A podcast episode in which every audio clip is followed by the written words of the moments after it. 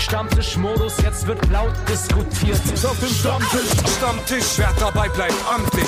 Stammtisch Denn heute brechen sie noch Stammtisch verholen. Ich heule mich an meinem Stammtisch aus. Moin und herzlich willkommen zum Backspin Stammtisch. Mein Name ist Kevin und Leute, so schnell kann es gehen. Letzte Woche war ich noch im Urlaub, jetzt bin ich wieder da. Und letzte Woche musste Nico sich noch einen Ersatz für mich suchen. Lars Weißbrot von der Zeit hat ihm ausgeholfen beim Stammtisch. Und diese Woche muss ich mir einen Ersatz für Nico suchen, denn der steckt mitten in der Produktion für eine neue Folge Arte Tracks. Ist sehr aufwendig, wird, glaube ich, sehr gut. Beschert mir aber das Glück, mit einem jungen Mann zu sprechen, mit dem ich gestern noch meinen Abend verbracht habe. Hallo Marvin. Stichwort Weißbrot. Ich habe sehr, sehr guter Einstieg für mich hast du da gewählt, Kevin, weil ich auch vor, vor meinem Greenskin vor allen Dingen den hundertprozentigen Alpina Weißton eingenommen habe, wie ich gerade sehe. Deswegen Lars Weißbrot. Shoutout geht raus, ich bin Marvin Weißbrot. Ja, Hallo. stimmt, du, du sitzt vor der Original Marvins Room Kulisse. Ja, glamourös die eh und je. Das Ding ist, im, ich, das wird doch wahrscheinlich, wenn es als Video gemacht wird, wird das ja nochmal bearbeitet, aber für die Leute, die es nur hören, es, es sieht krass aus. Es sieht richtig krass aus, bevor ich vorsitze, Leute. Ja, ich habe gestern nicht meinen Abend mit dir verbracht, weil ähm, ich dein Interview mit Big Sean gesehen habe. Wie krank ist es eigentlich, dass du mit Big Sean gesprochen hast? Also ich finde selber, also weil im Endeffekt, ich sage immer so, ich mache so Rap-Sachen, so Interviews und so, und dann fragen mich Leute so, wen hast du denn schon interviewt? Und es waren halt eigentlich nur so Leute, die ich cool finde oder mit denen ich so, die man halt getroffen hat, so. Und jetzt habe ich halt so Big Sean, wo halt auch tatsächlich ein Rapper ist, den ich feier so. Und ähm, auch so ein einfach einer der ersten, so Detroit 1 war tatsächlich eines der ersten Alben, weil ich mir so reingezogen habe, wo ich dann so als kleiner Spross noch äh, auf die auf die Ami-Rap-Schiene gekommen bin. So und jetzt rede ich halt mit dem einfach und kann dem so entspannt äh, beziehungsweise ein Kommentar hat gesagt, dass es sehr authentisch war und es war mir auch sehr wichtig, dass ich halt mit dem rede und so schon so ein bisschen von mir einfließen lasse, weil ich will die sind, so ich habe jetzt über die die letzten Interviews so gemerkt, dass es nichts bringt, wenn ich da wie jeder Pressefuzzi sage so, ja, und wieso heißt dein Album, wie es heißt und wieso sowas halt, sondern ich versuche dann schon noch so ein bisschen auf Augenhöhe mit denen zu reden über keine Ahnung, irgendwelche Themen so und dann das scheint denen auch besser zu gefallen und äh, war ein gutes Ding. Mehr klicken bitte. Ja, ich, ich hab, saß also die ganze Zeit und ich habe einfach nur gegrinst, weil es ganz halt so süß war. Mhm. Also, also du warst in erster Linie süß, weil du das so, so geil souverän gemacht hast, aber und auch, äh, weil man einfach ganz halt gemerkt hast, dass du dich gerade selber dafür äh, feierst und richtig doll freust, dass du da mit Big Sean so Video chattest und ähm, so mit Amis telefonieren oder Interviews führen kann auch mal ist ein bisschen länger her, dass ich das gemacht habe, aber das kann auch mal sehr anstrengend sein, mhm. weil die mhm. dann Zeitverschiebung haben, gerade aus dem Bett gestiegen oder vielleicht eine ganz unsägliche Uhrzeit haben bei sich oder vielleicht ist es das 20. Interview, was sie so mit oberflächlichen europäischen Rap-Journalisten so gemacht haben, die mhm. nicht so in mhm. den Ami-Sachen drin sind. Und äh, er war aber die ganze Zeit so richtig, er hat gelacht, so, er hatte auch ganze Zeit so ein Grinsen auf seinem Wänkchen Safe. und ähm, ist ja auch einfach ein richtig charmanter Typ. Und äh, ja, fand ich richtig geil. War gut gelaunt einfach so. Also es war allgemein, war, war habe ich entweder Glück gehabt oder er ist halt wirklich, er liebt es, Presse zu machen. So kann natürlich auch sein, dass er es einfach richtig geil findet. Aber so, er war. Glaubst du, er, er nimmt sich doch so voll bei Social Media raus und meditiert und so? Ja, also glaube ich eigentlich auch nicht, dass er das so. Also vielleicht ist er einfach dadurch, dass er sich so rausnimmt, ist er dann für seinen Presserun irgendwie besonders vitalisiert gewesen. Ähnlich wie die Klitschko-Brüder nach einer Milchschnitte. Und äh, da hatte ich dann gedacht, ja komm, dann machen wir das jetzt mal geil. Also wird man, ich muss mal gucken, ob ich in, in, ob man in den nächsten Tagen ein Interview sieht, was wo er den gleichen Hintergrund hat und wie er da drauf ist. So, stell dir vor, da ist er noch, noch geiler drauf. Sagt er so, ja Mann, geiles Interview, Leute. Da rastet er so übelst aus. Und bei mir war der dann noch relativ verhalten. Man weiß nie. Ich glaube, ich habe ihn auch ab und zu an so einem Energy Drink nippen sehen. Ich glaube, vielleicht hat ihm das nochmal zusätzlich Power gegeben. Etwas, was äh, ähnlich so viel Power hatte wie Big Sean auf Energy Drinks, war das Community Feedback von letzter Woche.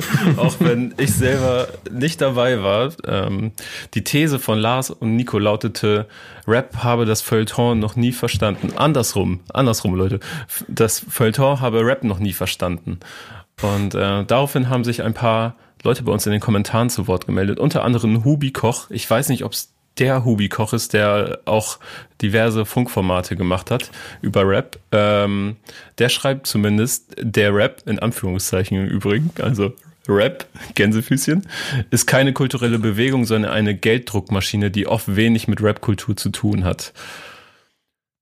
Das klingt für mich, ehrlich gesagt, erstmal nach so einer gewissen Kulturverdrossenheit. Ähm, ist ja auch ein Vorwurf, den man immer mal wieder hört. Ich glaube, das kommt ganz stark darauf an, mit wem man sich überhaupt auseinandersetzt. Oder wie mhm. denkst du dazu, Marvin? Du bist ja sehr am Start, was so äh, aktuellen US-Rap angeht.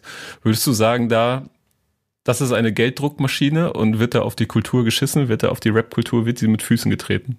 Ja, also es ist schon einerseits, also safe eine Gelddruckmaschine, aber eine Gelddruckmaschine impliziert nicht unbedingt, dass es keine kulturelle Bewegung ist, finde ich. Und ich sage auch, dass es ist jetzt nicht mehr so eine krasse kulturelle Bewegung wie damals, weil ich finde, Rap ist halt Pop, also so der, der, die populärste Musik im, in, der, in, der, in der Bevölkerung ist halt Rap. Und deswegen kann es keine, ähm, finde ich, keine kulturelle Bewegung sein, weil ich finde, das hat immer so Nischen, äh, Charakter, so ein bisschen, also das, wenn du, wenn du die, wenn du so einen großen Kosmos wie diesen Rap-Kosmos hast, wo alles in in die, die krassesten Musikvideos sind Rap-Videos, die erfolgreichsten Streaming-Songs sind Rap-Videos, die einflussreichsten Werbefiguren sind meistens Rapper neben Schauspielern. Und es ist halt so, dass, dass man nicht mehr dieses Nischending hat, yo, wir sind jetzt alle Rap-Hörer, es gibt nur 130 von uns in mhm. Hamburg und deswegen sind wir jetzt alle unter einer Bettdecke in unserem, in unserem Kabuff. Sondern das ist halt auf einer ganz anderen Ebene so. Und diese These, ähm, obwohl die ja noch was anderes so ein bisschen äh, bisschen beschreibt, finde ich, ist an sich auch wahr, weil es halt auch so ist, dass, dass der Feuilleton, ach so, das bin ich hier im Dokument, dass der, dass der Feuilleton, dass, dass, dass Leute, die rappen, nicht unbedingt im Feuilleton unterwegs sind und halt umgekehrt auch. Und deswegen finde ich, funktioniert das nicht so. Man kennt das ja, wenn die, wenn mal wieder irgendein, irgendein Zeitartikel über, über Haftbefehl oder so geschrieben wird oder so, das ist ja dann immer schon was Besonderes, dass in einer solchen Zeitung über Rapper gesprochen wird. Mhm. So, und dann ist es aber auch immer so ein, entweder werden die halt, so Beispiel Haftbefehl, entweder die werden halt so voll hochgelobt, so, dass man so, ja, okay, wir schlauen Leute können auch Rap verstehen. Oder ich finde, es wird dann so, wird dann halt so unnötig weggetreten, so, obwohl, wo Flair sich dann ja darüber beschwert hat, dass mhm. man nicht von außerhalb nach innerhalb urteilen soll, so. Was ich jetzt auch nicht immer ganz so, so genauso sehe, aber es ist halt auch oft so, dass Leute halt einfach nicht checken, worum es geht bei diesem, warum, so ein paar Ami-Rap-Songs, so diese klingen halt auf den ersten Guck oder aufs erste Hören, sind die halt absolut kacke, aber irgendwie vielleicht haben die eine gewisse Relevanz, die die dann wieder interessant machen, wie ich finde, so. Und das ist äh, einerseits Gelddruckmaschine, aber andererseits ist es auf jeden Fall auch kulturelle Bewegung. Zum Teil, aber nicht mehr so wie früher. Ja, also ich würde auch sagen, dass, äh, dass es viele Künstler und Künstlerinnen gibt, die die Hip-Hop-Kultur eben immer noch ähm, für sich beanspruchen in dem Sinne, dass sie, dass sie sie leben, subjektiv gesehen. Das, äh, da hat ja jeder auch ganz andere Ansichten, wie man das macht und äh, wie das zu sein hat. Und ich glaube, das ist auch hier bei dem Verfasser des, Komment äh, äh, des Kommentars so, dass er schlichtweg andere Ansichten hat als äh, Rapper und Rapperin, die heutzutage vielleicht die meiste Aufmerksamkeit bekommen. Ein anderer Kommentar schlägt in eine ähnliche Kerbe äh, von Toxin Entertainment, der schreibt nämlich, oder sie, Rap war früher Savage, Sammy, Megalo etc., heutzutage Bratans und Co. Ich persönlich finde, dass Rap bzw. Hip-Hop als solches rezessiert, also sich zurückentwickelt. Ähm, Ach, danke. Da muss ich sagen, wo ist, wo ist der Unterschied jetzt erst einmal? Also früher war es ja. Sammy der Wickeder in C, heute ist äh, Capital Bra ähm, der Bratan vielleicht oder Oleg Sesh, äh, wo ist der Unterschied? Sammy war damals auch jemand, der den ähm, herkömmlichen Rap-Hörern erst einmal gut auf die Füße getreten hat, würde ich sagen, und ihnen nicht gefallen hat. Ähm, dementsprechend, also ich, ich glaube auch nicht, dass äh, moderne Rapper Leuten mit diesen Ansichten gefallen möchten. Das Schöne ist aber, dass die Szene sich so aufgeteilt hat, dass, dass für jeden etwas dabei ist, würde ich behaupten. Je öfter ich diesen Satz lese, umso so verrückter wird er einfach. So. Also so, es ist ja, wenn man es jetzt wirklich frei von, wenn man, wenn man nicht wissen würde, was es zu besorgen hat, dann würde das ja nicht mal eine Wertung voraussetzen. Rap mhm. war früher Savas Semi Megalo, obwohl Megalo jetzt auch nicht so ultra der früher Rap ist, so muss man dazu auch sagen. Man muss auch sagen, die sind alle noch aktiv und Megalo so. äh, aktiver denn je, würde ich behaupten. Und heutzutage Bratans und Co. So, äh, also es ist, es, also ganz ehrlich, es ist eine so unendlich falsche Aussage, die diese Person da trifft, dass man das wirklich, dass ich, dass ich mir die Haare raufen möchte. So, das ist ja genau das Problem, was an Rap oder an der Wahrnehmung von Rap verkehrt ist. Warum ist es seiner, ich glaube, es war ein Mann, der den Kommentar geschrieben hat, sind wir mal ehrlich zu uns selbst. Ja. Ähm, warum ist es jetzt besser, wenn es Savas, Megalo und Sammy waren? So, warum ist das jetzt besser in seiner, in seinem Wertesystem als Brattans und Co. Weißt du, auch dieses, dieses Aufzählen, so, er, er sagt nicht mal den Namen von dem Rapper, um den es geht. Er sagt Brattans so, er, er, er denkt so, das ist, er hat das Wort erfunden oder sowas. Es Ja, geht nee, nicht um. er, meint es despektierlich, so er verallgemeinert ja dann so eine Rapper. Wahrscheinlich so, Ja. wahrscheinlich wäre auch eine weitere Verallgemeinerung die, die Lala und Lele Rapper oder so. Ja, so auch so, so Bratans und Kurse. Also es ist halt, da- das ist das, finde ich, was das Problem ist, wenn man mit Menschen spricht über Rap, die nicht den gleichen, oder die nicht diese, diese Wave, sage ich mal, reiten wie ich, dieses komplett neue, auch zum Teil absolut dumme Zeug. Weil dann geht's immer so, ach ja, der Rap früher und das und so. Warum ist das eine besser als das andere so? Das sind doch komplett verschiedene Meinungs. Tja, warum Sachen. muss man es überhaupt miteinander Ja, vergleichen? Genau, Das es sind ein komplett verschiedene Dinge auch, die zum Glück, zum Glück ist ja jeder Geschmack verschieden. Und genau wie wenn ich, wenn ich äh, aus Witz sage, so, haha, die Hip-Hop-Opas, wenn die da wieder ihren Breakdance-Kreis machen, so, dass ich weiß dabei aber, dass es irgendwo dann noch einen kultu kulturellen Hintergrund gibt, aber gleichzeitig kommt dann halt von der Seite oft der Respekt einfach nicht zurück, wo Leute dann sagen, ach ja, hör- hört mal lieber echten Rap und so. Sachen, die von Rappern, die heute noch Musik machen, die egaler nicht sein könnte, so nach 30 Jahre nach ihrer, nach ihrer Blütezeit. So, und da sage ich doch auch nicht, ja, das ist jetzt aber objektiv schlechter als mein Rap, den ich höre. So, das ist einfach was anderes und ist ja auch okay, dass was anderes ist so. Ich merke schon, dass er, dass er Salz bei Triggert. dir in eine Triggert. Wunde gestreut wurde. Ey, mal gucken, was, was die, die neue These der Woche mit dir macht. Die kommt nämlich jetzt. Eine These auf. Meine These ist, jeder Verse eine These, als wäre ich Mathe. Eine These, Rap ist gut für Seele und Körper. Die These von dieser Woche lautet nämlich, und da haben wir uns ehrlicherweise auf Twitter bedient, bei der äh, Userin Sternenrot, Ed Sternenrot, äh, kann ich sehr empfehlen, den Account im Allgemeinen, ich folge ihr auch. Ähm, sie hat nämlich äh, geschrieben, mir ist es scheißegal, ob Leute ihre Texte selbst schreiben, Hauptsache sie bringen sie gut rüber und der Inhalt fetzt. Und da haben wir gesagt, übernehmen wir. Cloud. Liebe, liebe Grüße an Tara an der Stelle. Ähm, ich muss nämlich grundsätzlich sagen, ich glaube, ich übernehme diese These. Safe. Warum, Marvin?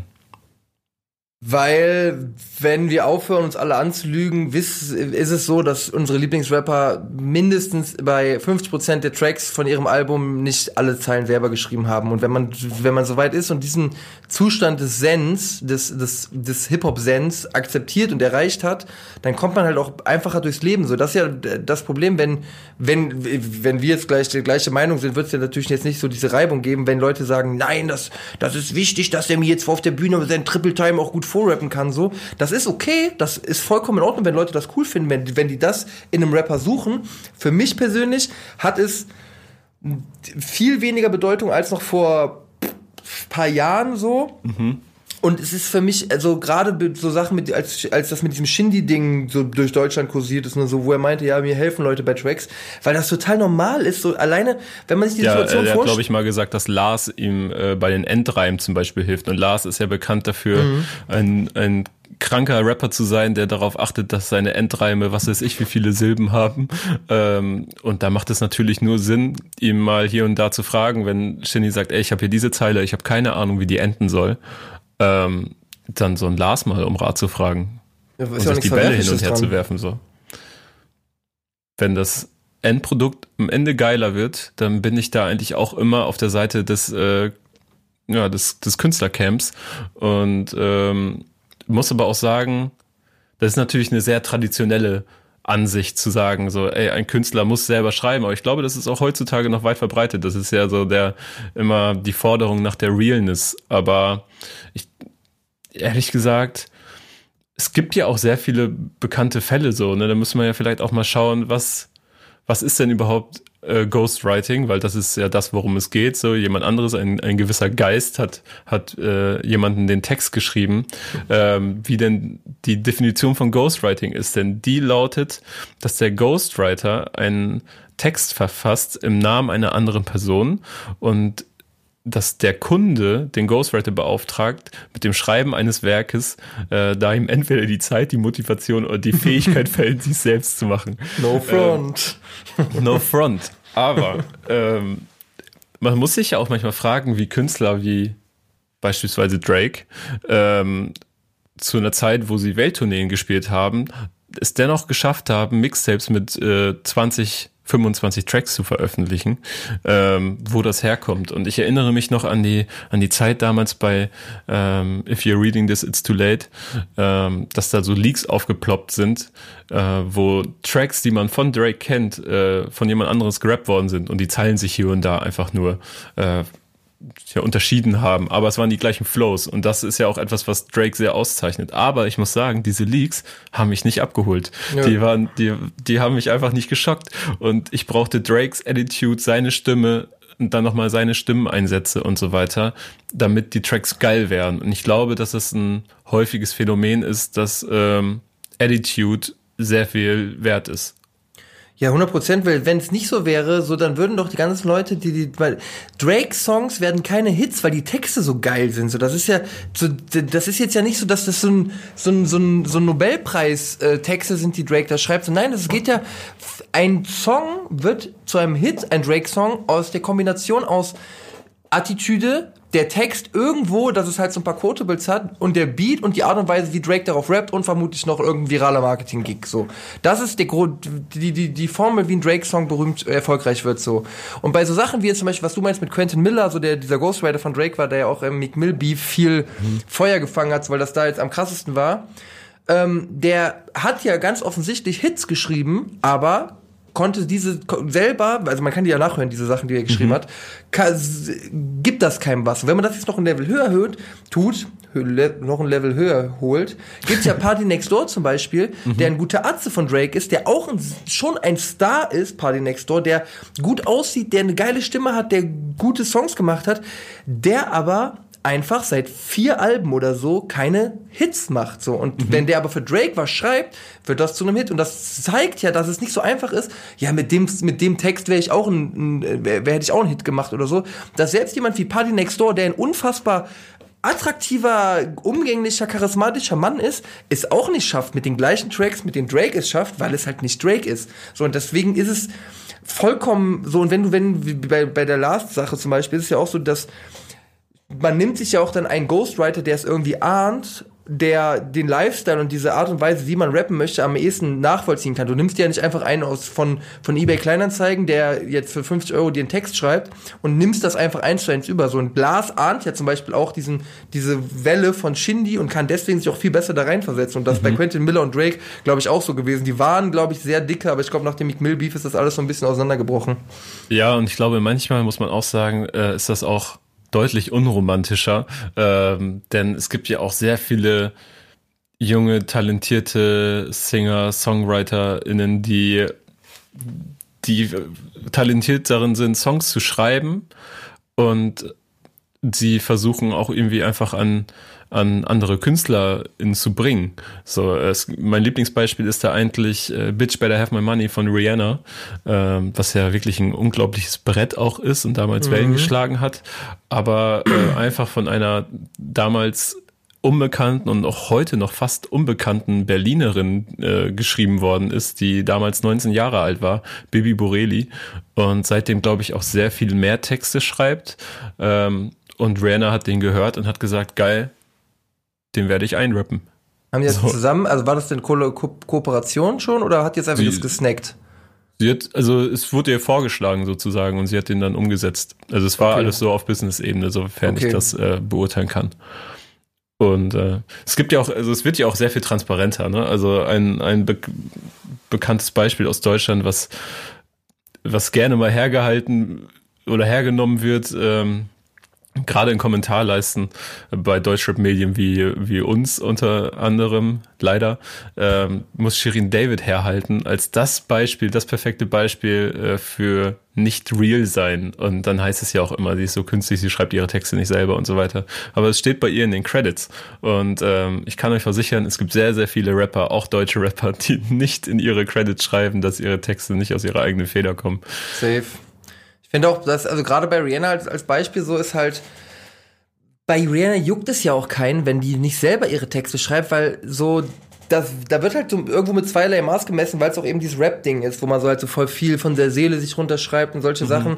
Und bei Rihanna geht es halt darum, dass sie halt eine der krassesten Frauen mit der krassesten Aura der Welt ist so. Und wenn die halt einen Song einsingt und ein Musikvideo dazu macht und zeigt, wieso sie seit 10, 15 Jahren auf der Bühne steht und die übelsten Songs singt so, dann ist es auch vollkommen in Ordnung, dass sie ihre Texte nicht selber schreibt. Die wird auch nicht, die wird ja nicht dann einen 16er hingelegt bekommen und dann liest die den vor und dann ist der Song fertig. So die, die, da geht ja schon noch ein künstlerischer Aspekt mit rein in die ganze Sache. So und ich finde, das dann, also ich finde Ghostwriting ist nicht immer gleich Ghostwriting, so weil manche Ja. Leute, manche Leute lassen, machen sich wahrscheinlich auch einfach und andere lassen sich halt ein bisschen helfen. Und das finde ich, also man, jeder versucht sich ja irgendwie seinen Job leichter zu machen und ein Rapper ist ja im Endeffekt auch nur ein Beruf von den Typen. Und wenn du halt im Studio sitzt mit deinen zehn Freunden und dann sagst du, Alter, ich brauche einen Reim auf Hackbraten und einer sagt Klappspaten und dann, dann, dann, dann wirst du ja nicht sagen, oh nein, auf keinen Fall will ich jetzt Klappspaten benutzen, das wäre voll unreal von mir.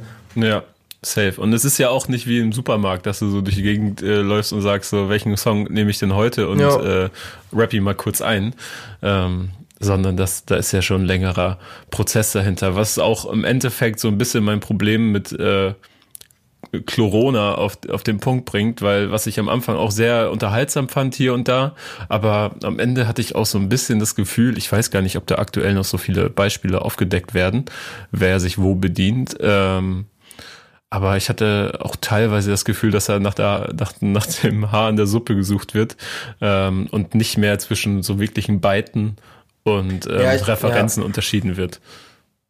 Ja, ich glaube, also dieses Referenz versus, versus Hommage, also Hommage versus Clown-Ding ist auch immer so eine Sache. Klar, natürlich, so bei Corona war es jetzt auch so, das hat halt so krass eingeschlagen, diese ganzen Sachen. Und es gibt ja auch ganz offensichtlich Songs, die wirklich, wo man nicht diskutieren muss, so, okay, die haben das gehört und sich gedacht, es ist einfach und dann machen wir es klar so.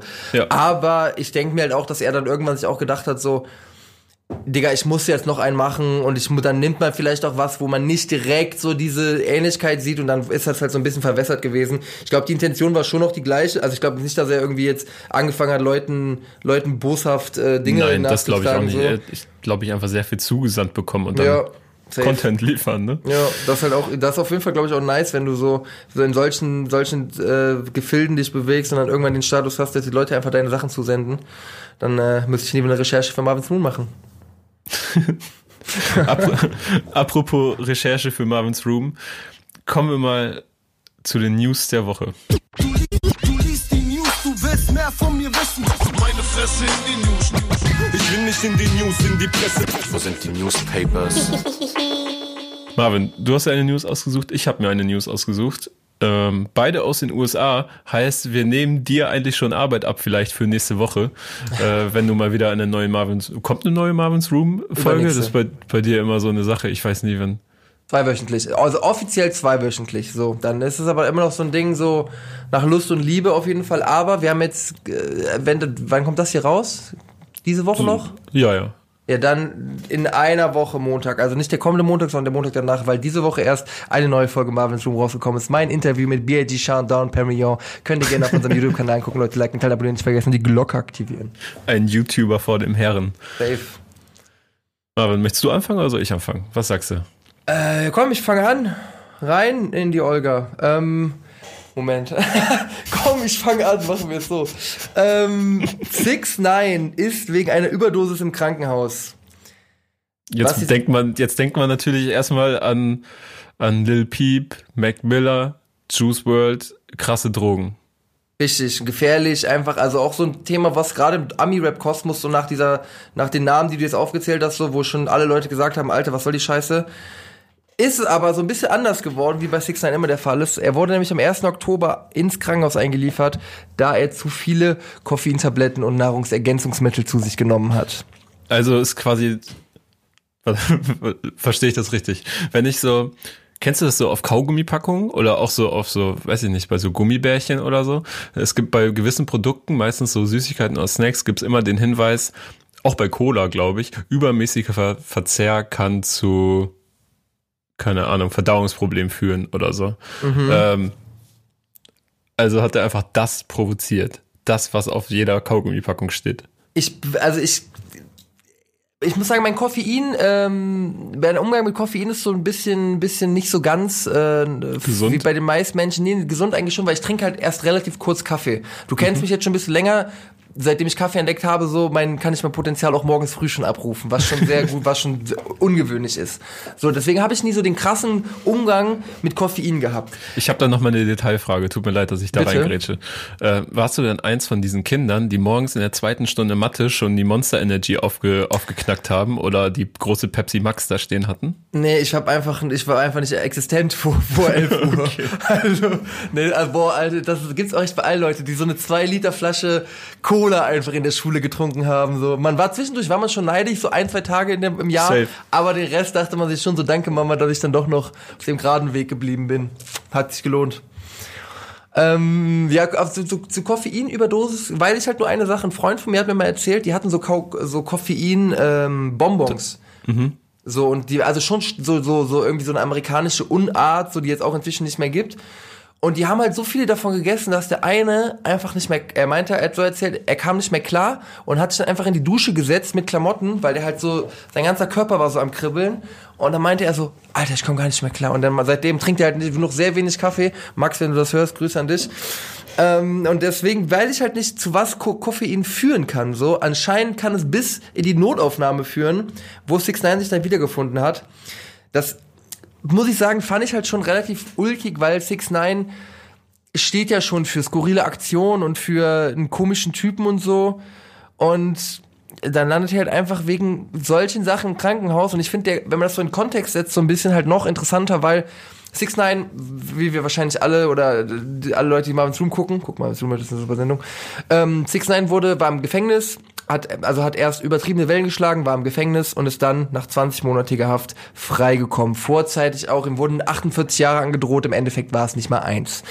Dann wurde er Anfang April entlassen, auf Hausarrest noch, wegen Corona, hat dann angefangen, Musikvideos zu veröffentlichen, die geisteskranke Klicks gemacht haben. Trolls war ein, war äh, eins der, war das erste, glaube ich, mit Ich Nicki glaube, Minaj ja, zusammen. direkt mit Niki, oder? Genau, und das hatte, glaube ich, in einer Woche oder so 45 Millionen Klicks und ist jetzt inzwischen bei zwei, über 250 Millionen, 280 Millionen. Und alles, was danach kam, hatte auch absurd viele Klicks für nicht so geiles Lied, aber es war halt wie 6 9 er kam aus dem Knast, es wurde überall in Nachrichten über ihn geredet und es war irgendwo okay.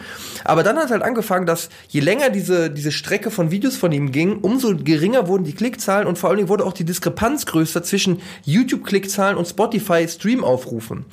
Dann wurden Gerüchte laut, dass er vielleicht Klicks gekauft hat, was Sinn machen würde, weil wie kann ein Lied irgendwie 45 Millionen Klicks in der Woche machen, aber bei Spotify so noch nicht mal 5 Millionen oder so in der ersten Woche, was schon sehr komisch war. Und dann ging es halt alles darauf hin, dass er sein Album veröffentlicht. Und das Album war dann in der ersten Woche, ist es gegen Detroit 2 angetreten quasi. Die, von Big Sean das Album, Big Sean Marvin hat ein Interview Dein, gemacht. dein guter Freund Big Sean. Mein, mein liebster Lieblingsarzt, Big Sean. Und die sind beide gegeneinander angetreten dann quasi in der ersten Woche die, ihre Albums hält. Dann geht's halt immer darum, wer in der ersten Woche die Platz 1 holt, weil das ist so das, das große Achievement, was man haben möchte als Musiker. Und halt Big Sean gewonnen gegen 6 9 Und Big Sean war länger weg. Big Sean äh, auch ein sehr populärer Rapper, aber kein 6 9 Schlagzeilen-Rapper. Und seitdem ist es halt um 6 9 sehr ruhig geworden. Er, ist, er hat das sehr, sehr, sehr, sehr, sehr genervt, dass er nicht die 1 bekommen hat.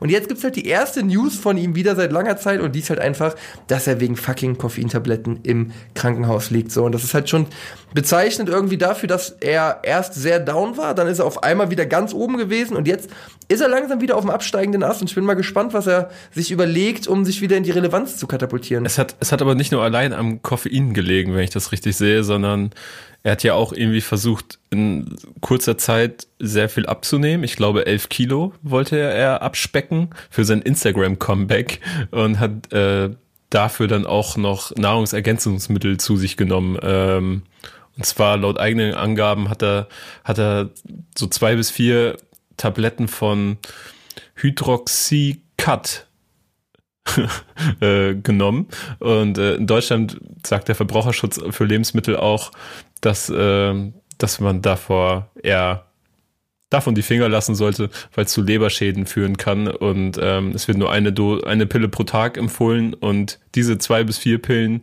plus sein McDonalds-Kaffee, den er sich geholt hat, äh, haben wohl dafür geführt, dass er ins Krankenhaus Er wollte das zum Abnehmen nehmen. Ich habe mich Ja. die ganze Zeit gewundert, warum er Nahrungsergänzungsmittel nimmt. Ich dachte, er nimmt, ist so, so entweder so auf gesundes Leben aus oder weil er es nicht besser weiß. Weil so in Amerika gibt's ja auch so on a regular so Käse in der Sprühdose oder so. Und vielleicht wusste Ja. er nicht, dass man Vitamine auch von Salat bekommt und dachte, er muss halt diese, diese Vitaminpillen dafür nehmen. Nee, er hat das zum Abnehmen genommen. Alter, okay, das ist natürlich crazy. Dann umso, umso dümmer für, für, sein, für sein Insta-Comeback. Aber ganz ehrlich, äh, also erschreckt dich noch irgendwas bei den Typen? Also Nö. wir reden ja auch eigentlich nie über Musik, wenn wir über ihn reden.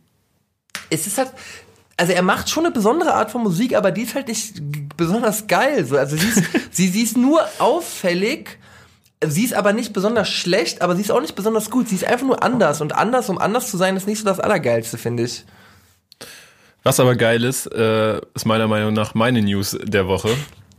Denn das ist ein gutes Beispiel dafür, ähm, wie man als äh, populärer Artist zurzeit ähm, mit der gewonnenen Aufmerksamkeit umgehen kann. Äh, das hat nämlich Megan Thee Stallion gezeigt bei ihrer Performance bei Saturday Night Live. Ähm, dort hat sie nämlich ihren, ihren Song Savage äh, performt. Man, man kennt ihn als geneigter TikTok-Nutzer. Crazy Bushi. nee, ich glaube, er hat es auch äh, außerhalb von TikTok äh, hier hierzulande zu einem äh, wahren Hit geschafft äh, und äh, Megan Thee Stallion zu einer sehr, sehr großen Aufmerksamkeit verholfen.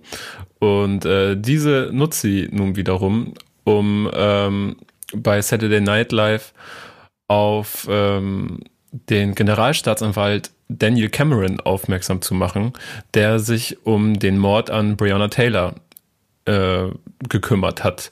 Äh, wir erinnern uns vielleicht, im März wurde Breonna Taylor ähm, äh, getötet bei einem Polizeieinsatz in ihrer Wohnung, bei einem Schutzwechsel zwischen ihrem Partner und ähm, der Polizei. Und sie hat den Generalstaatsanwalt Cameron dafür kritisiert, dass keiner der drei Polizisten, die in diesem Mord äh, involviert waren, verurteilt worden. Ähm, Vielmehr musste einer der Polizisten ein Strafgeld von 15.000 Dollar zahlen, ähm, aber nicht, weil bei diesen Schüssen jemand ums Leben kam, sondern weil er die umliegende Nachbarschaft mit seinen Schüssen, die niemanden getroffen haben, ähm, gefährdet hat. Und äh, er sagte auch, dass die anderen beiden Polizisten, die dort äh, vor Ort waren, aus Notwehr gehandelt haben. Ähm, dafür hat sie sich äh, in der Talkshow geäußert, äh, hat unter anderem gesagt, dass die Leben, die am meisten gefährdet sind, äh, sind die Leben von schwarzen Frauen und ähm, hat ihre Stimme genutzt. Und das Ding ist, du hast es am Anfang dieser, dieses Podcast gesagt, äh, du bist quasi das Weißbrot, ich genauso. Ich kann da nicht so viel zu sagen. Ich kann aber sagen, dass ich das äh, für eine sehr gute Aktion halte, dass ich das gut finde, dass Megan ähm, solche Auftritte nutzt, vor allen Dingen ihre neue gewonnene Popularität nutzt und äh, nicht müde wird, darauf aufmerksam zu machen. Und äh, ich ziehe da gerne mal Parallelen zu den Brit Awards im letzten Jahr, wo Stormzy und Dave ähm, diese Auftritte auch genutzt haben, um, um auf politische und gesellschaftliche Missstände aufmerksam zu machen. Und das ist etwas, was ich in Deutschland nach wie vor einfach krass vermisse. So, es geht ja auch einfach gar nicht darum, wie Megan hier zeigt, in ihr das in die Musik einbauen zu müssen, so unbedingt und äh, dort den, den Zeigefinger in, in der Mucke zu erheben, sondern nutzt Auftritte, nutzt Social Media, so. Warum, Safe. warum denn nicht mal was Schlaues sagen? Ja, also es kann mich eigentlich nur anschließen. So, ich finde Megan Thee Stallion ist der der große Engel der äh, Amerika oder den, der neue geborene Engel der amerikanischen Rap-Szene. So, also die ist cool, die macht coole Musik, die kann rappen und die macht, äh, das hat das Herz am richtigen Fleck. So, ich liebe die wirklich über alles. So, ich habe die in meiner in meiner äh, Double XL Freshman Class Folge von letztem Jahr vorgestellt. Seitdem liebe ich die einfach so. Ich finde, die ist halt, also so was sie ja sagt, so dass die schwarze Frau die äh, ver, verle, verletz, verletzlichste, most vulnerable person äh, ist, ist auch vollkommen richtig. Das hat mir auch wieder gesehen. Tory Lanez hat ihr zu sehr, sehr, sehr, sehr, sehr hoher Chance in die Füße geschossen und Und sich danach wie ein Arschloch verhalten, muss man und, auch so sagen. also, und dann ist Ich glaube, du musst kurz Kontext liefern. Ja, okay, also Megan Thee Stallion, es war irgendwie vor ein paar Wochen oder vor, ein paar Monaten gab es so eine News, dass auf einmal Megan Thee Stallion mit Tory Lanez im Auto war und auf einmal hat Megan Thee Stallion Schmerz an den Blut an den Füßen. So, und dann, warum, wieso, weshalb? Im Endeffekt rausgekommen, es wurde geschossen in diesem Auto und es gibt ein Video davon. Und im Endeffekt ist dann rausgekommen, dass Megan Thee Stallion gesagt hat, dass Tory Lanez ihr auf die Füße geschossen hat. Und dann hat Tory Lanez einfach so wochenlang nichts dazu gesagt und hat sich jetzt vor, vor einer Woche meinte er, okay Leute, jetzt kommt ein Statement. Jeder denkt, es kommt ein Statement, es kommt ein Album von Tory Lanez, ein, ein ganz Album und in diesem Album redet er ganz kurz über den Vorfall, gibt aber nichts zu, entschuldigt sich nicht, sagt nichts. Seine Entschuldigung zu dem ganzen, ganzen Kosmos war, dass er betrunken war. Das war so seine, seine Entschuldigung. Ich weiß nicht, wie oft du schon betrunken warst, Kevin. Ich war schon sehr oft betrunken und ich habe noch nie einer Frau in beide Füße geschossen, auch nicht in einen. Das ist wichtig. So. Und auf jeden Fall sagt sie ja, dass die schwarze Frau die vernachlässigste und die schwächste Person der Welt ist eigentlich. Und das ist ja auch vollkommen richtig. Wie kann man in die Füße geschossen werden als Person in der Öffentlichkeit und dann trotzdem in der Öffentlichkeit nicht hundertprozentige Zustimmung erfahren, wie es bei Megan der Fall war, weil immer noch Leute meinten, ja, Tory Lanez, der ist schon nicht so schlimm, ist schon nicht so blöd und so. Doch, der ist ein Spacko so und das äh, geht nicht klar. Und Megan Thee Stallion sagt es, äh, sagt vollkommen richtig. Und hat sich auch schon öfter für so Sachen eingesetzt und ist allgemeine Person, die man auf jeden Fall ähm, lieben muss. Ja, Generalstaatsanwalt äh, Cameron hat sich aber auch schon zu Wort gemeldet und äh, hat das Ganze damit abgetan, dass äh, er gesagt hat, dass der Umstand, dass sich jemand äh, ins National Television stellt und äh, so etwas über ihn sagt, äh, obwohl er einfach nur versucht, seinen Job zu machen, Klar. ist einfach widerlich. Ich will doch einfach nur meinen Job machen hier als Richter. Ist so, okay. Dann soll der sein, der hätte, er hätte seinen Job machen können, so richtig, dann wäre ja nichts passiert. Aber es ist hart. Es ist hart. Ach Marvin, was ähm, was absolut nicht ähm, was keine schlimmen Nachrichten sind, sind die Releases von dieser Woche, denn da freue ich mich richtig drauf. Ich weiß nämlich schon, wie du auf dein Release abgehen wirst. Ähm, deswegen möchte ich jetzt einmal schnell den Übergang zu den Releases machen. Voller Tatendrang und plane das Release. Warte, das Release ab. Bro, ich hab kurz das Release geplant. Bei mir läuft so sehr das nächste Release mit R&B. Du hast hier nämlich ähm, Savage Mode 2 von 21 Savage und Metro Boomin ausgesucht. Ähm, wir machen heute eine richtige US-Rap-Sendung, merke ich schon. Einmal ist Recht. Nico nicht da, reden wir nur noch über Ami-Rap. Tanzen die Mäuse auf dem Tisch. ja, Ja, in, äh, soll ich direkt losschießen? schieß direkt los. Ja, also es hat alles. Äh, ich muss erstmal vorne anfangen. Ich habe zu 21, also 21 Savage und Metro Boomin sind zwei. Äh, Met- 21 Savage ist ein Rapper, Metro Boomin ist ein Produzent und beide sind Koryphäen in dem, was sie tun. Und 21 Savage ist vor allen Dingen seit, seit seinem. Ähm, 21 Savage kommt aus Atlanta. Metro Boomin kommt auch aus Atlanta. Beide sind so die, so die, die, die Personifizierung von Atlanta Rap und Atlanta ist so vermutlich die Stadt in den USA, die die längste Zeit für die beste Trap-Musik bekannt war. Amigos und so kommen daher. Und die beiden haben sich zusammengetan vor vier Jahren, nee, vor, doch, vor vier Jahren, glaube ich, 2016, für Savage Mode 1 und haben da ein Projekt gemacht, wo ich erst überhaupt gar nicht verstanden habe. Es, es hat eine schlaflose Nacht in Amsterdam gebraucht, wo ich habe mir ein Bett geteilt mit einem Freund und der hat so krass geschnarcht, dass ich nicht schlafen konnte. Dann lag ich so unten so im Delirium auf der Couch und hab dabei die ganze Zeit Savage Mode gehört. Und das hat so einlullende Beats gehabt, so richtig so schläfrig, traumtänzerisch, wirklich als wäre ich im Wahn gewesen. Und das habe ich die ganze Nacht gehört und ab diesem Moment war habe ich quasi 21 Savage freigeschaltet in meinem Repertoire. Und deswegen war ich sehr guter Dinge, dass dieses Savage Mode 2 auch ein gutes Album wird. Und das ist dann tatsächlich auch der Fall geworden die Umstände zu diesem Album haben war quasi wie so eine wie so ein wie so eine Saga in so einer Dragon Ball Serie oder so, weil 21 Savage äh, in letzter Zeit einige Probleme mit dem ja mit dem Gesetz hatte, weil es ist nämlich rausgekommen. Kranke Story, dass 21 Savage nicht aus Atlanta kommt, sondern in Großbritannien geboren ist, wie ein echter Sir, und dann erst mit elf Jahren rübergekommen ist nach Atlanta. Dann wurde ihm natürlich jegliche Kredibilität abgesprochen. Er sollte fast deportiert werden, zurück äh, ins Vereinigte Königreich. Seine Familie, alles war Stress, danach untergetaucht. So, dann haben wir auf der anderen Seite, in der anderen Ecke, Metro Boomin, einen der krassesten Produzenten der letzten zehn Jahre, wirklich Trap-Musik ohne Metro Boomin äh, war lange Zeit nicht vorstellbar. Der hat aber auch sich so ein bisschen rar gemacht. Nicht, weil er in Wirklichkeit Brite ist, sondern einfach, weil er sich rar gemacht hat. Und jetzt kommen auf einmal, nach zwei Jahren, wo die beiden keine Alben rausgebracht haben, kommen die auf einmal wieder um die Ecke und hauen Savage Mode 2 raus. Und das ist jetzt quasi der Prolog, den ihr braucht für dieses Album. Und jetzt können wir über das Album sprechen. Es ist sehr gut. Es Dankeschön. ist wirklich sehr gut. Es ist tatsächlich sehr gut.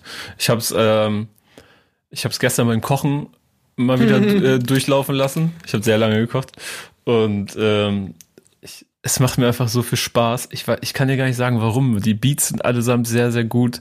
Ähm, die beiden haben einfach einen guten Humor, muss man auch mal sagen. Safe. 21 Savage ist einfach ein richtig kleiner, süßer Fratz. Ja. Das kann man, glaube ich, auch so sagen. Ja, der ist schon, dafür, dass der so viele Menschen potenziell umgebracht hat, ist er schon echt süß, muss man sagen. ich kann gar nicht so viel zu seiner Gang-Vergangenheit sagen. Es, es ist mehr oder weniger bestätigt, dass er zwei Leute getötet haben soll. Aber es ist so, es gibt so ein Subreddit, Chiracologie, da geht's quasi nur darum, wie welche Rapper was gemacht haben im Bezug aufs Kriminelle und da gibt's so die die Top-Scorer und so. Das ist schon eine sehr sehr sehr morbide Welt, aber es ist halt natürlich auch die Realität da drüben so. Also gerade Chicago und Atlanta ist ja schon sehr sehr, sehr verrückt, was das Ganze angeht. Aber auf diesem Album finde ich sind auch zum ersten Mal auf einem 21 Savage beziehungsweise zum ersten Mal auf einem Savage Mode Album, weil letztes Mal Savage Mode waren die Beats sehr sehr ineinander verflossen, finde ich, so weil alle sehr ähnlich waren und dieses Mal der Drake Song zum Beispiel sind doch alles so Dinger, die eigentlich relativ Savage untypische Beats sind, so, aber Mhm. trotzdem finde ich, ich glaube, das hat er bei, bei seinem letzten Album I Am, I Was, hat er das so ein bisschen rausgefunden, dass er auch ein großartiges. Album auch ebenso Ja. ist.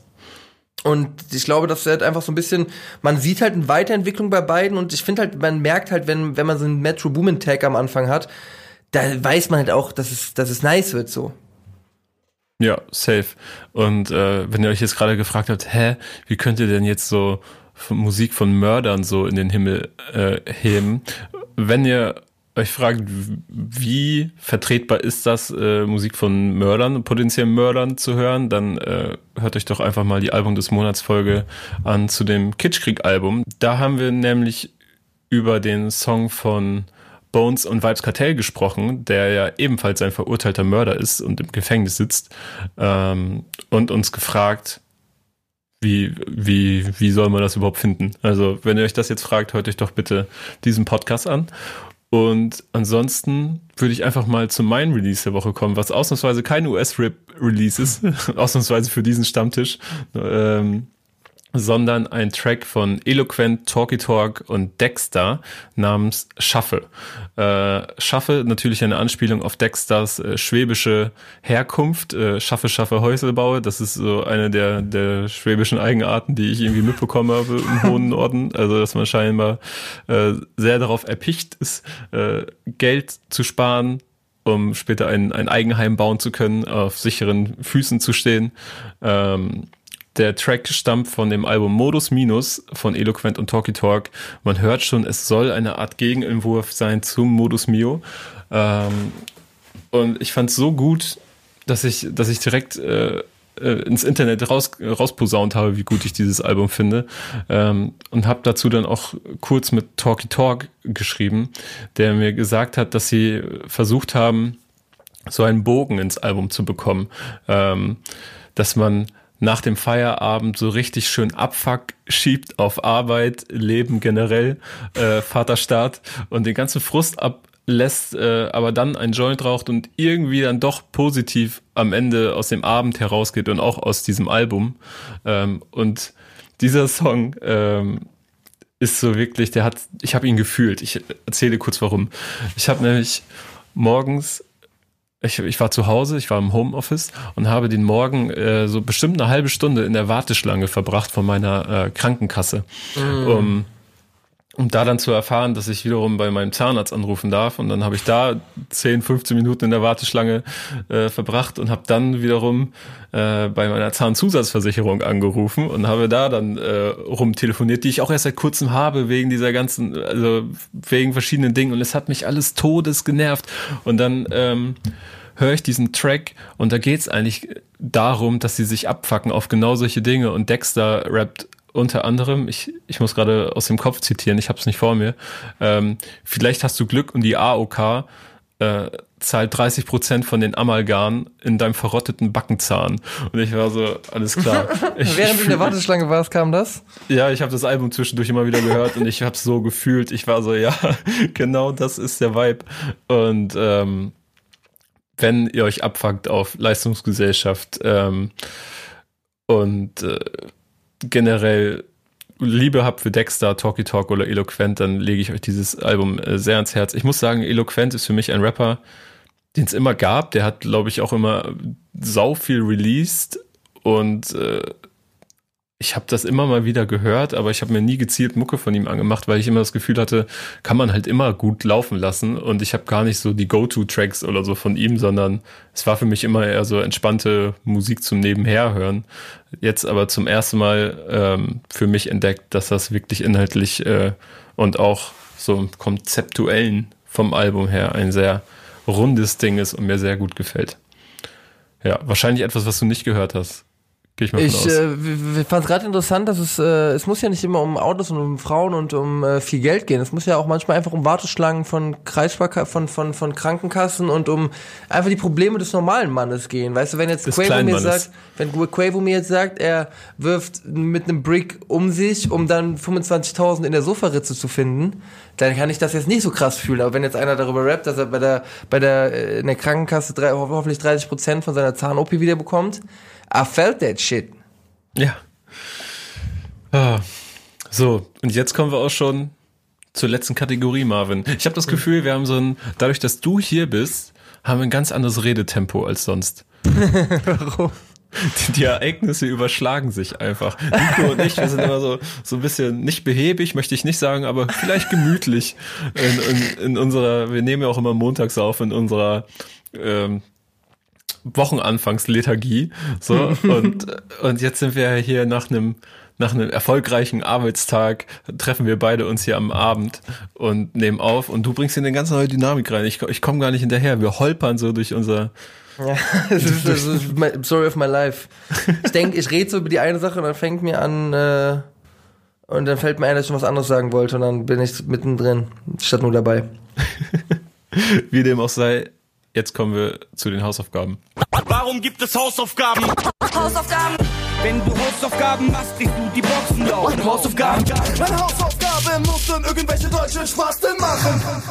Und ähm, bei den Hausaufgaben haben wir jetzt natürlich wieder den besonderen Umstand, dass Nico nicht da ist, aber natürlich seine Hausaufgaben irgendwie erledigen möchte.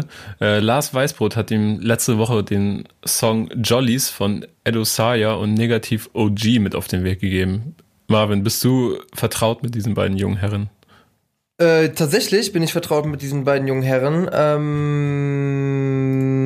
ich habe ähm, Negativ OG zum ersten Mal bei Unreif gehört und habe das an meine Freunde geschickt und meinte so irgendwie nice, aber irgendwie auch so ein bisschen crazy, so weil es natürlich dann äh, vom das kam vor so eineinhalb Jahren oder so raus. Da war es jetzt noch nicht so ganz normal, dass man Facetats hatte in Deutschland und sowas. Und ähm, fand es aber krass und jetzt ist er auf einmal Superstar geworden so. Herzlichen Glückwunsch auf jeden Fall an ihn, ich gönne ihm das. Und Edo Sayer hat mich, äh, habe ich irgendwann mal, als der so halb berühmt war, schon gesehen. Und äh, hat mich total überrascht, dass der nicht äh, mega berühmt ist, so weil ich, also ich finde es jetzt persönlich, kann mich damit nicht so krass identifizieren, aber es gibt auf jeden Fall, glaube ich, genug Leute in dieser angsty Teen Generation, die das 100% fühlen, was da, äh, was da gerappt wird und äh, musikalisch ist, sind beide auf jeden Fall sehr. Edo noch mal mehr als negativ, aber beide sehr stabil. Ja, Negativ OG sollte ja eigentlich auch recht nah an das amerikanische Ideal Ja. äh, eines Rappers rankommen, das du so hast. Safe. Und ähm, Edo Saya wiederum, äh, da habe ich einfach den Überblick verloren, weil der Junge, der ist so jung und der hat, glaube ich, jetzt schon neun Alben oder so released. Echt? Ist, glaube ich, allein diesen Jahr mit zwei Alben irgendwie äh, gut gechartet.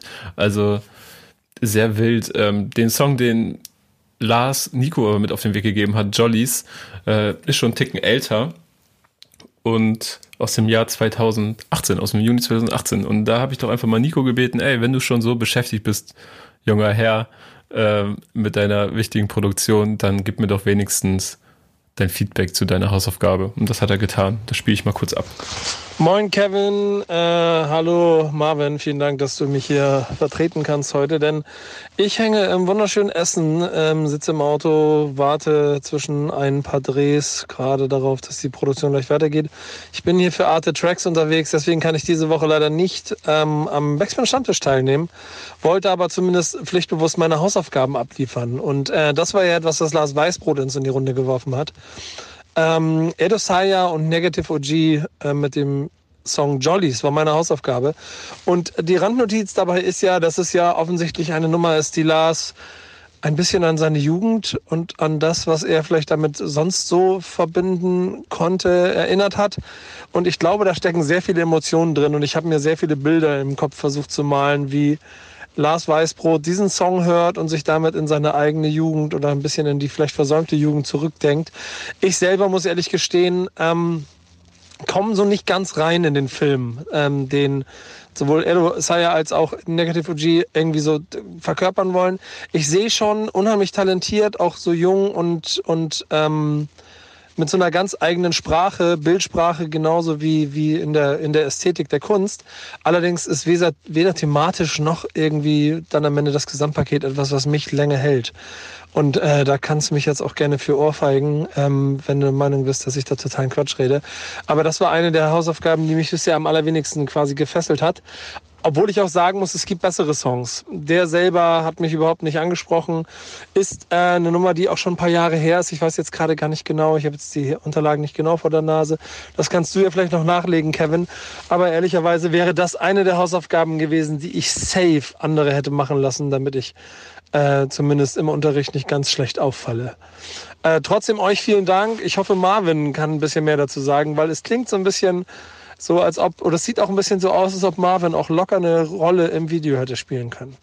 Äh, schöne Grüße von mir. Wir sehen, hören, sprechen uns äh, spätestens nächste Woche wieder. Dann wieder Backspin Stammtisch in normaler Konstellation. Und nochmal danke, Marvin, dass du ähm, eingesprungen bist. Äh, und ja, Kevin, ne, mach keinen Scheiß da. Bis nächste Woche. Ciao. Ja, da, wir haben ihn eigentlich schon alles, alle seine offenen Fragen haben wir schon vorweggenommen. Äh, in Saubermann-Manier. Ähm, aber Marvin, du warst wahrscheinlich nicht mit im Video, gehe ich jetzt einfach mal von aus. Nee. Leider aber ich nicht. glaube, Edosayo kommt auch Köln da die Ecke irgendwo her. Weil, ja. Also kann sein, dass ich mich gerade ganz krass vertue, aber irgendwie habe ich so meinen Kopf abgespeichert. Ja, aber ist ja ein Dorf Köln, ne? Das kommen ja alle her. Wie dem auch sei. Ich hatte einen Song bekommen äh, von Lars und ich weiß nicht, ich glaube, wir beide sind noch mal so ein paar Jährchen auseinander, so, also so ein bisschen zumindest. Ähm, und diesen Song habe ich in meiner Jugend krass geliebt, weil der im Fernsehen rauf und runter lief. Ähm, mhm. Warst du ein Fan von Mesmerize, von Ja Rule und Ashanti? Ich habe da gerade nicht mal einen Song vor Augen. Das sind, glaube ich, diese ganzen Songs, die in diese Richtung gehen, sind für mich ein Wasch aus geiler Musik kann ich mir immer anhören, aber ich habe keine Ahnung, was das für ein Track ist. Also diese ganzen Ja Rule, dieses ganze Ashanti-Zeug. So bei 50 Cent bin ich dann wieder ein bisschen mehr drin, weil ich den halt auch als Typen mehr verfolgt habe. So, es gibt ja so viele diese Shindy, R&B, Club äh, Richtung, ja, so Type Beat würde ich so sagen, in die Richtung davon. Davon gibt's ja so übelst viele von so Buster Rhymes war ja auch zum Teil dabei. Mhm. So und so Sachen, also gerade Ashanti, dieser Name triggert mich einfach so. Ich ich kenne den Song bestimmt so aber ich finde es halt, ähm, dass es eine sehr angenehme Ära der Musik ist, weil halt irgendwie jedes Lied ähnlich, aber auch geil klingt, so finde ich. Und alles mhm. gute Vibe, alle haben so crazy Klamotten an und so. Fand ich auf jeden Fall immer eine sehr, sehr, sehr, sehr nice Zeugs. Ja, der, der Song kam ähm, 2002 raus, äh, im November, und da war ich gerade elf. Und äh, ich hätte ehrlich gesagt, wenn ich so zurück, zurückgedacht hätte, hätte ich nicht gedacht, dass ich so jung war. Als, aber er lief halt ständig noch im Fernsehen, so auf Get the Clip von Viva und so weiter. Mhm. Und ich weiß nicht, wie lange sich so ein Song damals in der Hot Rotation gehalten hat. Vielleicht noch bis zum nächsten Sommer mit ein bisschen Glück. Ähm, also vielleicht war ich fast zwölf, aber äh, sehr viel älter nicht. Und äh, zeigt, hat mich dann nur, hat mir dann nur noch mal gezeigt, dass ich schon dann doch schon recht früh scheinbar irgendwie ein Fable für Rapmusik gefunden habe oder zumindest für Musikfernsehen, sagen wir mal so. Und dass du das alles nicht auseinanderhalten kannst, liegt, glaube ich, unter anderem daran, dass das schon der vierte Top Ten Hit war, allein für das Duo zwischen Jarul und Ashanti. Ach. Ich habe gerade kurz reingehört in den Song tatsächlich und ich kenne ihn, aber ich dachte eigentlich, es wäre ein anderer.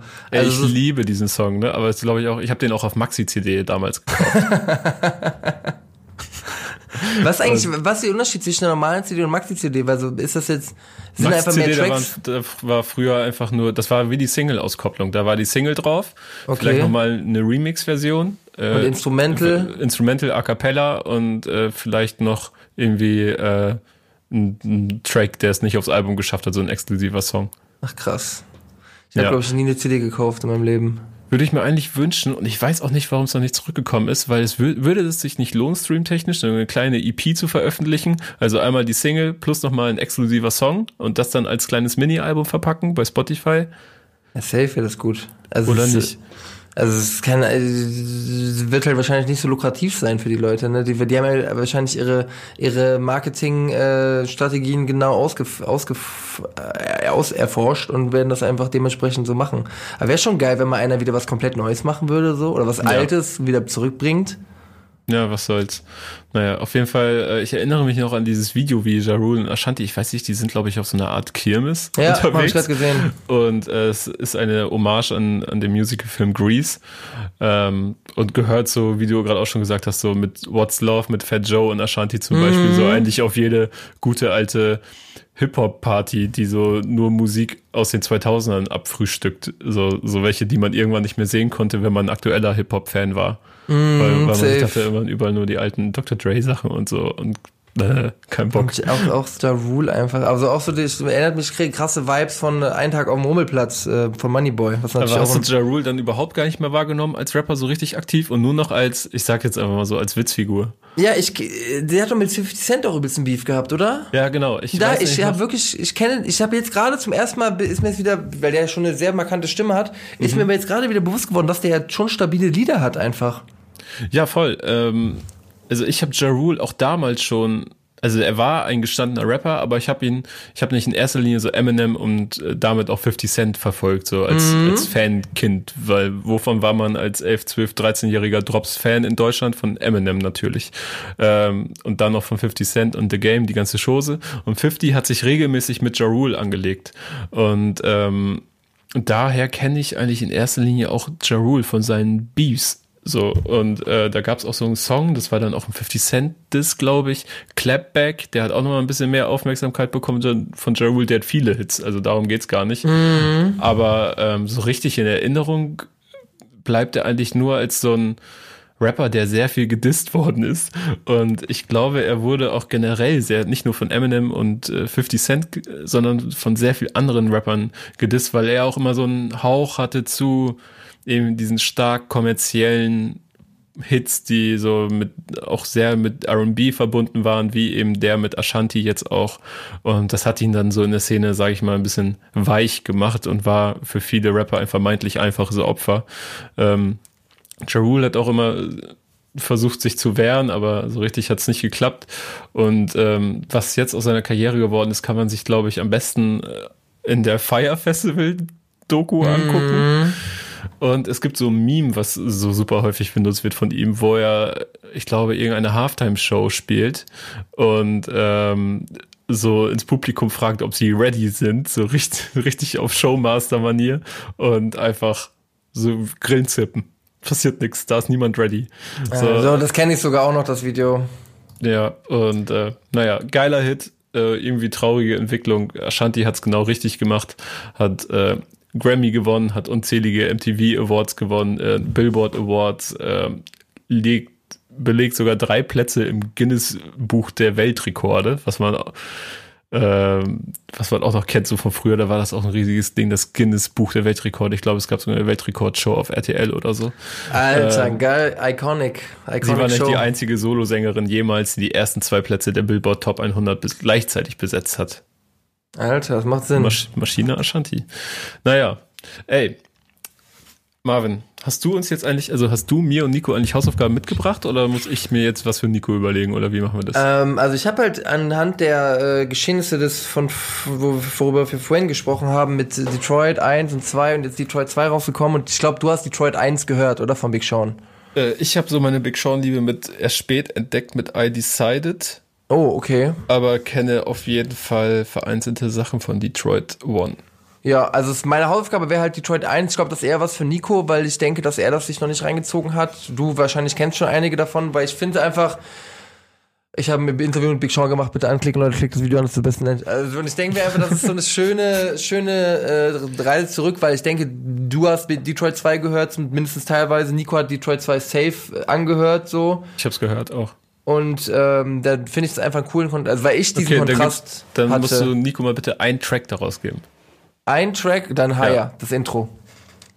Okay. Die, Und- Big Sean Higher, die Karatekämpfer. Und mir müsstest du einen Track geben, der älter ist, deutlich älter. Am besten vor 2005. Das ist immer so unsere unsichtbare Grenze. Boah, dann, okay, warte, dann habe ich einen. Ähm, ich muss dir kurz mal den, wie, wie die genau, genau. Das ist elf Jahre alt, ist das okay? Das ist nämlich Ist. Ali und Gib. Go Ahead heißt das Lied. Zusammen mit Chocolate Thai. Ich kenne keinen von diesen Rappern mehr. Ich weiß nicht, was das, was das für Menschen sind. Ich habe aber damals in meiner Anfangs ähm, Rap-Zeit dieses Lied entdeckt und das hat so einen übelst kranken Beat. Und diese drei, ich kenne diese drei Rapper. Ich habe von denen noch nie ein anderes Lied hab- seitdem gehört. Aber dieses Lied ist schon so immer in meinem Kopf eingebrannt. Jetzt hast du gerade gesagt, was älteres. Da habe ich so kurz nachgedacht, welche Lieder ich höre, die älter als zehn Jahre sind. Und jetzt sehe ich das gerade hier auf, äh, weil ich es auf YouTube gesucht habe. Ali und Gib Go Ahead mit Chocolate Thai. Hör dir das mal an, Lachkick. Okay. Das ist mir jetzt gerade eingefallen ist. Das, klingt, das klingt ganz grausam, ich sag's jetzt schon. äh, aber, und es haut auch nicht so richtig hin mit unserer kleinen äh, äh, unsichtbaren Regel. Aber scheißegal, weil Marvel, was soll man dir denn übel nehmen, ey? Aber es ist von 2006. Das heißt, es ist fast die unsichtbare Regel. Das Video ist nur elf Jahre alt auf YouTube. Hier steht 2006 Universal Records. Vielleicht haben die das auch 2005 aufgenommen, dann ist die Regel wieder gilt, Safe, golden. ein richtiger Sommermärchen-Track. Perfekt. Ey, Marvin, danke dir für deine Zeit, dass du hier eingesprungen bist. Und ja, geht doch jetzt alle mal schön Marvins Room gucken, vor allen Dingen das Big Sean Interview, wenn, wenn, Safe. wenn ihr noch ein bisschen was zum Schmunzeln braucht. Weil äh, Big Sean so süß aussieht im Interview. Ja, vielen Dank dir, Kevin. Äh, immer wieder gerne. Und äh, Glück auf. Stammtischmodus, jetzt wird laut diskutiert. Auf dem Stammtisch, Stammtisch, wer dabei bleibt, amtlich. Stammtisch Phase. Denn heute dreschen sie noch Stammtisch verholen. Ich heule mich an meinem Stammtisch aus. Backspin. Backspin. Backspin.